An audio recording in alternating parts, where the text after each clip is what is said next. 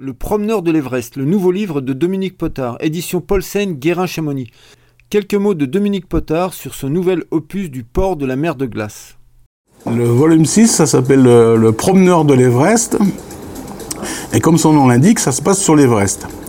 Alors c'est toujours la même histoire, des piliers de bistrot qui ont perdu un des leurs, qui a disparu. Ils ont reçu une petite carte postale. Et dessus la carte postale, il y a juste la montagne de l'Everest avec une petite croix au sommet. Et donc ils embauchent un copain à eux qui s'appelle Jésus, qui est pilote d'avion, qui est un vieux Breguet de 1926. Et ils partent en avion. Alors déjà il y a toute une partie qui est le voyage, qui est assez marrante. Et puis ils finissent par se poser au camp de base du côté col nord. Et là ils partent à l'ascension de l'Everest, qui est assez mouvementée, mais ils ont toujours les mêmes solutions pour résoudre les problèmes de froid, d'altitude, et ça, il s'avère que ça marche très bien. Et en filigrane, donc, à cette ascension, il y a une histoire, moi, qui me passionne, qui est la disparition de Mallory et d'Irvine en 1924, sur l'arête nord. Et à travers ce bouquin, la question que tout le monde se pose, c'est ils disparaissent dans le brouillard, est-ce qu'ils sont allés jusqu'au sommet ou pas? Moi, je suis persuadé qu'ils y sont allés. Et dans le livre, on en a la preuve. Donc ça vaut vraiment le coup de l'acheter, ne serait-ce que pour ça.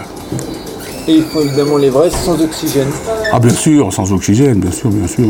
Mais ils ont des recettes, ils ont un bon guide tibétain qui a des concoctions à base de champignons qui fonctionnent très bien contre l'altitude. Et oui.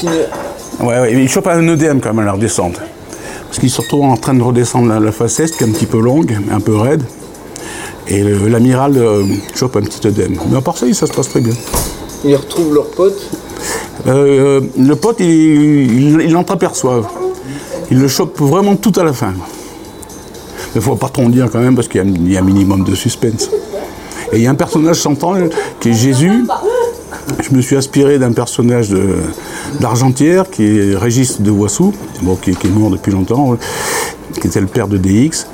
Et ce gars-là, il était guide, moniteur de ski, puis un jour, il a dit « Putain, ça me fait chier, tous ces monts jus, là ». Il a tout arrêté, puis il a fait cantonnier.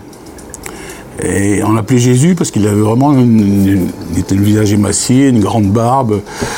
Et c'est vraiment une figure du village d'Argentière. Et c'est un des personnages centraux de l'histoire, parce que c'est lui le pilote de l'avion. Et qui a ses méthodes de pilotage assez particulières. Il y a toujours un litre de rouge dans le vide-poche à côté. Et puis il passe où il a envie de passer. Il n'y a pas de carte. Sinon, mais on finit par arriver. Et sinon, pour revenir sur la saga, là, est-ce qu'elle va se terminer un jour? Alors, la saga, j'ai déjà écrit le tome 7, qui se passe à Valmisère et dans les Gorges de la Diose, qui s'appelle « Une excursion dans l'au-delà ». Après, le tome 8, ça se passe dans le sud saharien. Le tome 9, ça se passe à Refuge des Cosmiques. Et puis le tome 10 se passe dans l'espace-temps. Je travaille dessus, mais je n'ai pas encore trouvé le bon véhicule pour circuler tranquillement dans l'espace-temps. Mais ça va venir. Est-ce que quand tu as commencé à écrire le port de la mer de glace, que tu pensais aller aussi loin? Absolument pas. J'avais fait une première édition, qui était un petit livre bleu en 1997. Et j'avais fait juste 1000 exemplaires, que j'avais fait imprimer chez Aesop à côté, là. Et c'était juste pour faire rire les habitants d'Argentière. Et c'est Michel Guérin qui lui a donné un nouveau souffle, qui a dit « ça m'intéresse » et qui a vraiment lancé le livre. Et pendant 20 ans, je m'en suis plus occupé de cette histoire du port de la mer de glace. J'ai fait des biographies comme Béraud, des historiques comme les Refuges du Mont Blanc, des bouquins comme ça. Et puis 20 ans après, je me suis dit j'irais bien faire une virée avec ces personnages du port de la mer de glace. Et donc là, c'est une aventure, le tome 2, qui s'appelle « Trois coqs sur la banquise ». Et ils partent en bateau avec un langoustier depuis la Bretagne.